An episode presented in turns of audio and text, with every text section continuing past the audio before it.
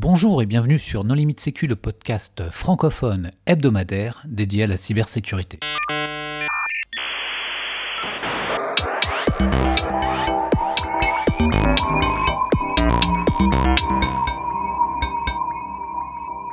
Alors aujourd'hui c'est le troisième épisode de notre euh, saga de l'été. Dans cet épisode nous allons parler d'attaques dont le but était la déstabilisation. Autour de la table virtuelle, les contributrices et les contributeurs non limite sécu sont Jamila Boutmer. Bonjour. Jean-Philippe Gaulier. Bonjour. Marc-Antoine Ledieu. Bonjour. Christophe Renard. Bonjour. Et Vladimir Collat. Bonjour. Alors, dans ce registre, quelles sont les attaques emblématiques? La déstabilisation, ça, va couvrir beaucoup de choses. Euh, on pourrait même inclure les campagnes de déni de service contre l'Estonie en 2007 euh, sous ce terme.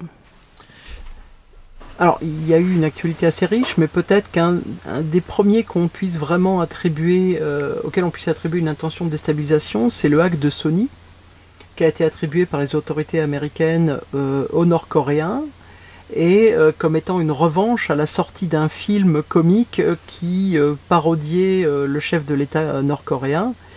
Et, Sony, ne voulant pas céder à la demande de ne pas sortir le film, se serait fait pirater. Et d'ailleurs, finalement, ils n'ont pas sorti le film en salle, de peur qu'il y ait une escalade d'attentats. Je pense que c'est vraiment des premiers, une des premières attaques qu'on peut vraiment associer à une volonté de déstabilisation. Euh, et ensuite, on en a tout un tas d'autres qui sont arrivés dans des contextes géopolitiques euh, euh, plus ouvertement tendus. L'autre,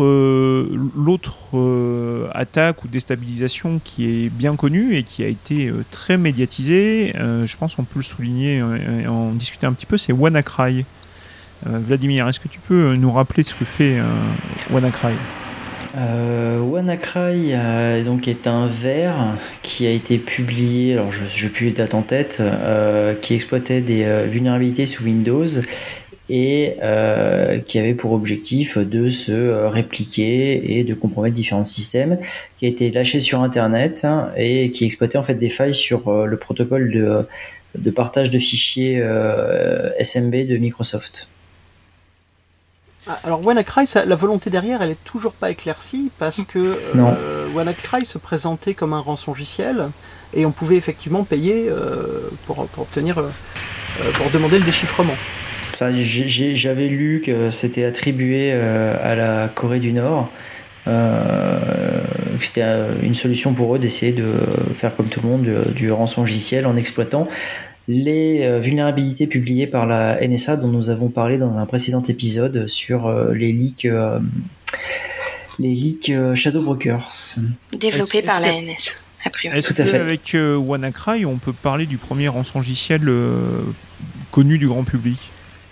Non, il y en a eu Non, il y en a eu d'avant.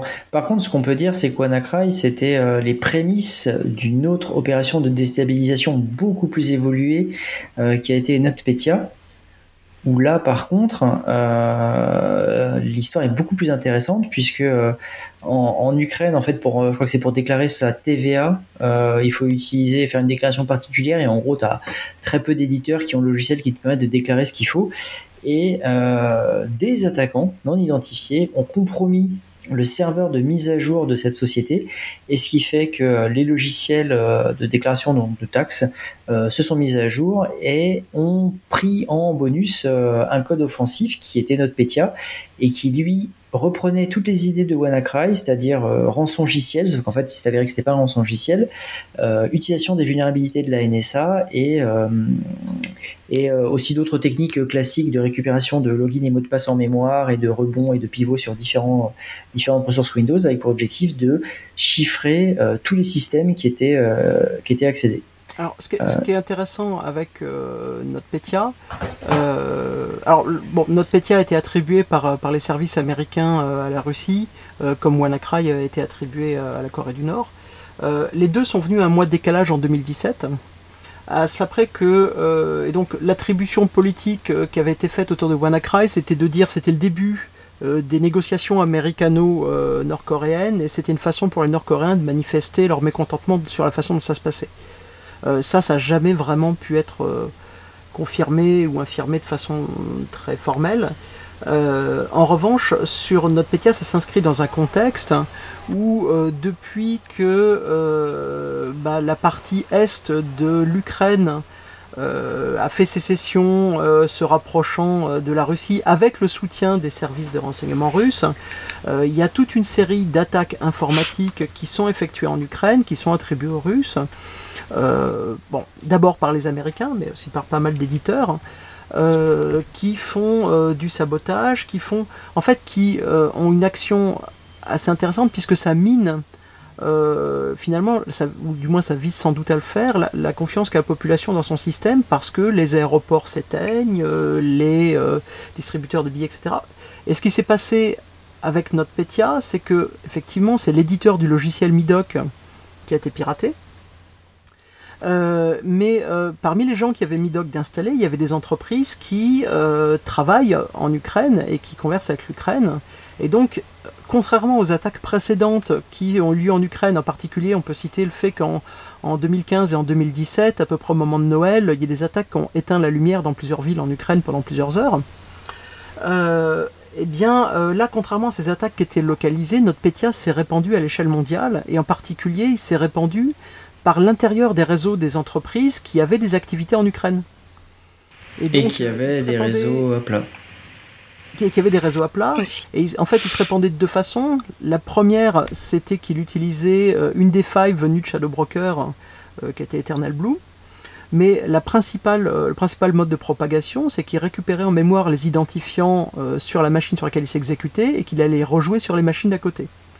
Et donc la conjonction d'une architecture Windows où la plupart des utilisateurs peuvent se connecter sur toutes les machines avec des réseaux à plat et du fait que euh, une des particularités de l'Ukraine aussi, c'est qu'on le dit peut-être pas, c'est qu'on a des ingénieurs très compétents qui travaillent sur un fuseau horaire européen et qui travaillent pour pas cher. Donc il y a pas mal d'entreprises qui ont mis des activités d'ingénierie en Ukraine. Parce que c'est intéressant. Et euh, donc ces entreprises qui avaient des réseaux qui s'étendaient en Ukraine, pour beaucoup, ont été touchées à l'échelle mondiale. Et donc il y a des géants du transport comme Merckx euh, des géants de la pharmacie comme Merckx MERX. Euh, et en France, euh, Saint-Gobain, qui sont des, très grandes entreprises, qui ont vu leur réseau informatique affecté à l'échelle mondiale par quelque chose qui au départ était de la lutte d'influence entre deux pays frontaliers, entre la Russie et son voisin ukrainien. Un effet de bord mais dévastateur. Et alors, chose aussi intéressante, il y a aussi des entreprises russes qui ont été affectées. C'est là où c'est intéressant vos réflexions sur euh, NotPetya ou WannaCry. Moi, j'ai pas encore tout compris, mais NotPetya, d'abord, vous avez fait un précédent épisode dessus. En fait, ce qui était pour moi super intéressant, c'est que sous couvert d'un cryptolocker, si je vous ai bien écouté la dernière fois, parce que là vous êtes assez discret sur le sujet, mais globalement, si on payait conformément aux instructions s'affichant à l'écran la rançon, l'attaquant, quel qu'il soit, n'avait pas les moyens d'identifier celui qui était cryptoloqué et celui qui avait payer la rançon. Donc sous couvert d'un habillage euh, très habile, enfin assez remarquable, là l'opération de déstabilisation se comprend bien parce qu'il y a une vraie volonté de détruire un système d'information, des data, vous l'appelez comme vous voulez, et euh, pour faire un peu chic à la mode, ou genre on est juste des gros moisis mercenaires, on va dire qu'on fait un cryptolocker. Et ça, le grand public l'a pas forcément compris, entendu, parce qu'en fait, en l'espace de deux mois, tout d'un coup, après Snowden, pour en venir à ce qu'on disait dans un précédent épisode, tout d'un coup on a vu arriver des attaques au CryptoLocker et pour le grand public ça a été une véritable nouveauté. Et surtout ce qui a fait du bruit. Est-ce qu'on est sûr de ça Parce que euh, il y a quand même pas mal d'attaquants qui ont développé des ransomware. Alors il y en a beaucoup qui ont qui ont fait ça de manière, on va dire, professionnelle, avec, pour faire en sorte que les gens, une fois qu'ils avaient payé, puissent déchiffrer euh, leurs fichiers. Mais il y a il y en a plein aussi qui ont euh, développé juste la partie chiffrement et qui ne sont pas du tout attardés sur la partie euh, la personne a payé et donc euh, je déchiffre. Alors sur, WannaCry, je ne suis pas certain. Par contre, sur NotPetya, NotPetya a une autre caractéristique intéressante. C'est que la raison pour laquelle on l'appelle NotPetya, c'est qu'il est le successeur de Petya 1 et de Petya 2, qui étaient des vrais rançongiciels, dont il a repris une bonne partie du code, mais d'où a été enlevée la gestion de clés, entre autres choses. Et donc en fait, euh, bah, les clés sont générées, mais il n'y a aucun élément euh, lié à la clé de déchiffrement qui soit euh, retranscrit. Et donc cette information, elle est juste générée et perdue. Donc, soit les développeurs sont très très mauvais, Non, mais c'est soit c'est soit c'est qu'il y a un autre un autre but. Alors, est-ce que est-ce qu'il y a eu des analyses parce que j'imagine que la, rançon était était payable en, Bitcoin.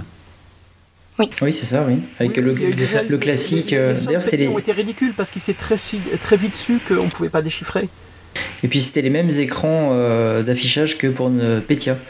Le, même type de texte, même affichage de demande de rançon.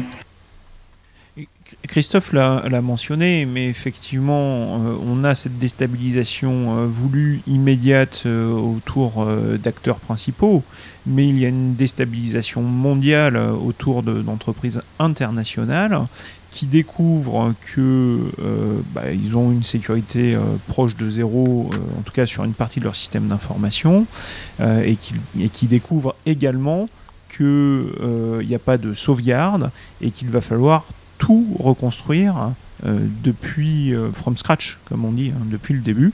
Et, ça, c'est c'est un arrêt de production pour certaines entreprises. De toute façon, clairement, euh, ce qu'on voit, alors il y a cet effet de destruction, et c'est ce qui est aussi une nouveauté pour toutes les organisations, c'est que euh, avant les cryptolockers et les wipers, là NotPetya c'est considéré comme un wiper, donc un logiciel qui est là pour effacer. Euh, en Ukraine, il y en a un autre qui avait été utilisé qui s'appelle KillDisk, qui avait à peu près la même fonction, qui empêche le système de booter, qui détruit tout, et qui lui prétendait pas être un cryptolocker. Bah, c'est qu'en fait, ce sont des incidents de sécurité informatique qu'on ne peut pas ignorer. Si on se fait pirater euh, pour de l'espionnage, bah, il est toujours possible de faire une semi-remédiation et de se dire que ça va bien se passer. de toute façon, c'est très difficile de mesurer les effets de l'espionnage. Euh, en revanche, si on se fait pirater et que euh, un wiper ou un rançongiciel est déployé sur votre système d'information, bah, en quelques heures, il disparaît. Et dans le cadre de notre Petya, ça a été vraiment très très rapide, c'était en quelques minutes pour des très gros systèmes d'information. Oui, c'est un gobain, c'est, je crois que c'est en 3-4 minutes, le système s'est éteint. Et, sur NotPetya, ce qui est vraiment, ce qui était à l'époque sans doute une nouveauté, WannaCry, il a été lâché sur Internet et quelques points d'entrée et il s'est propagé très vite. NotPetya, comme tu l'as dit, il a été, euh, il y a eu plusieurs, longtemps à l'avance, un piratage d'un éditeur logiciel et ensuite par cette chaîne de l'éditeur logiciel, il y a un RAT qui a été déployé sur les postes, sur lequel c'est assez bien documenté par un, un, rapport de Talos, la, branche Fret Intel de Cisco. Si, tu veux euh, juste euh, redonner l'acronyme RAT. Oui, c'est un Remote Access Trojan, donc en fait un outil de contrôle à distance dissimulé.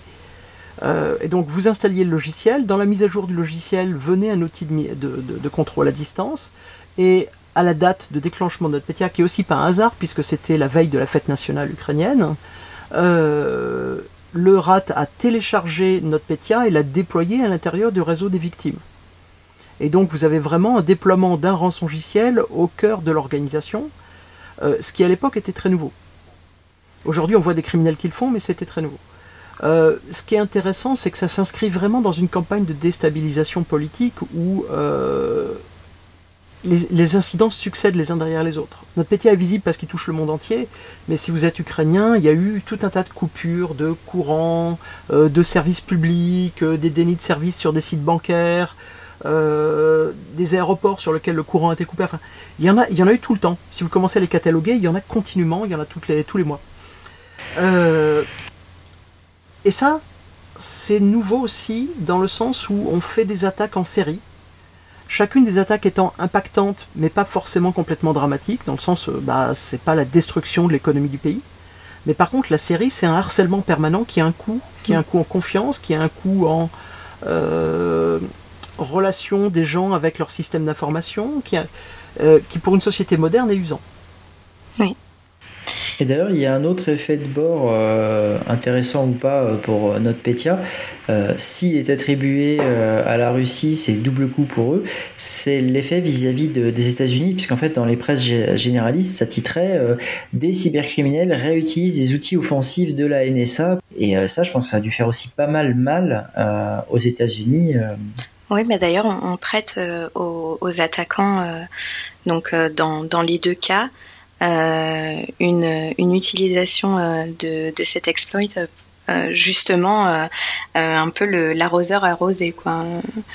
Et, pour concourir à ce que disait Jean-Philippe, dans le cas de WannaCry, euh, l'une des raisons, euh, bien sûr, il y a eu euh, l'effet de bord pour les raisons qu'expliquait Christophe, mais enfin, il y a aussi le côté pas de, enfin, un mauvais patch management. qui a fait que ça a eu cette ampleur-là, parce qu'il y avait quand même un patch qui était disponible quelques semaines avant, voilà avant euh, bah, le, patch est sorti en mars et l'attaque a, eu lieu en fin juin. Ouais, mais il fallait que 100% de ton SI soit euh, patché. Parce qu'en fait, si il suffisait que tu aies un serveur euh, qui soit pas euh, où les correctifs soient pas déployés, euh, le verre pouvait exploiter la vulnérabilité dessus et de là récupérer des enfin un login et un mot de passe et ensuite continuer à rebondir. Si, si, tu avais eu un bon, enfin, il aurait, ce qu'il fallait, c'était avoir de bonnes mesures d'hygiène du système d'information de façon. Ouais, du, du cloisonnement, bien sûr. d'identité, etc. Mm. et effectivement, c'est une défaillance en chaîne de ces gestions-là. De toute façon, avec du Windows XP, ça s'applique pas. Marc-Antoine vous parlez de déstabilisation, là, sans faire d'attribution, je suis bien trop prudent et bien, bien trop incompétent pour me lancer dans l'exercice, mais déstabilisation, les élections, parce que, pardon, je regarde les informations sur les chaînes publiques, et j'ai l'impression que depuis l'élection de Barack Obama, donc ça remonte à il y a un moment, la déstabilisation est aussi une arme pour influencer les votes, soit dans son propre pays, soit lorsqu'on est une puissance étrangère pour venir influencer au profit de on est pour le Brexit, on est contre le Brexit, on le fait comme on veut. Ça aussi, c'est de la déstabilisation. Alors, on, sort du domaine de la sécurité informatique, clairement. Euh, les luttes d'influence, euh, enfin, je veux dire, on a payé pendant des années Radio Liberté pour diffuser aux frontières de l'Europe de l'Est les messages occidentaux. Euh, faire de la propagande entre, entre nations et dans son propre pays, c'est pas nouveau. Euh, lors des élections américaines euh, de 2016, effectivement, euh, il y a des choses qui ont été documentées, qui sont bah, le fait d'utiliser les réseaux sociaux voilà, les vecteurs pour, changent. pour des acteurs étrangers, pour avoir une diffusion très ciblée et mettre de l'huile sur le feu. Il faut euh, juste faire la, différence entre euh, action de piratage, euh, et il y a une partie de ce que Christophe dit et il va y revenir, et utilisation des réseaux sociaux pour influencer soit par la publicité, soit par du discours avec des tremplins derrière, qui là est un usage, je dirais presque normal de l'outil, ce que, ce que n'est pas le piratage. Ça n'est pas un usage normal de l'outil, pardon. C'est pas fait pour ça. Que ce soit utilisé comme ça, je veux bien, mais c'est de la déstabilisation. Alors, on va détourner un outil. en fait, cibler quelqu'un en fonction de ses goûts et de ses faiblesses, les réseaux de diffusion publicitaire sont faits pour ça. C'est le, message, en fait, le, contenant est fait, est fait pour ça. Après, le, message euh, euh, est détourné et biaisé. On va, on va cibler euh, des, des, sujets de, débat extrêmement polarisants et mettre de l'huile sur le feu. Mais en soi, effectivement, le, vecteur est, est, normal. Enfin, et si, si, on recentre sur la, la remarque de Jean-Philippe, effectivement, on sort, en fait, on rentre dans un domaine qui est la communication politique et l'influence.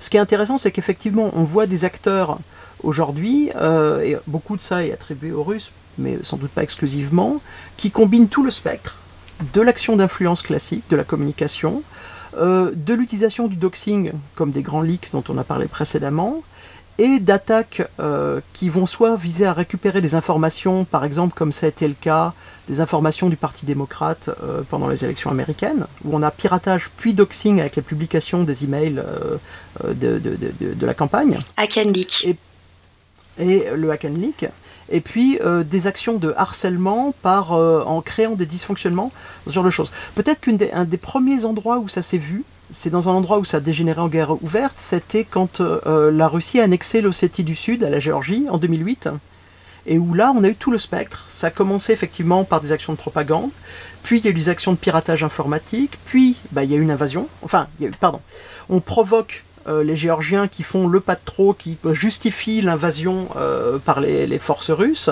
qui viennent en support aux, aux, Ossétiens, euh, je sais pas comment on dit, enfin aux Abkhazes qui, sont opprimés par les Géorgiens. Et derrière, ils ont déployé effectivement tout le spectre des piratages en appui sur les systèmes de télécommunication, déstabilisent parce que le téléphone ne marche plus, on coupe le courant, il y a des communications radio qui remplacent la télé et la radio nationale, etc. Et effectivement, ce que l'on voit, c'est que le piratage informatique est venu intégrer le spectre qui va de l'influence politique jusqu'à l'action armée, et euh, de façon continue, et peut-être de façon continue aussi dans des pays euh, où en termes de doctrine, bah, la doctrine de la relation avec l'extérieur, chez les pays qui héritent de la doctrine révolutionnaire, elle n'est jamais en état de paix. Euh, on est dans la lutte permanente et la lutte elle est juste graduée en termes de chaleur. Et au milieu de cette graduation, il y a les moyens informatiques, il y a le piratage, qui sert à obtenir de l'information, qui sert à casser des choses, euh, et qui va servir aussi peut-être euh, demain à aller corrompre de l'information. Typiquement, je pourrais aller créer dans vos mails des informations compromettantes.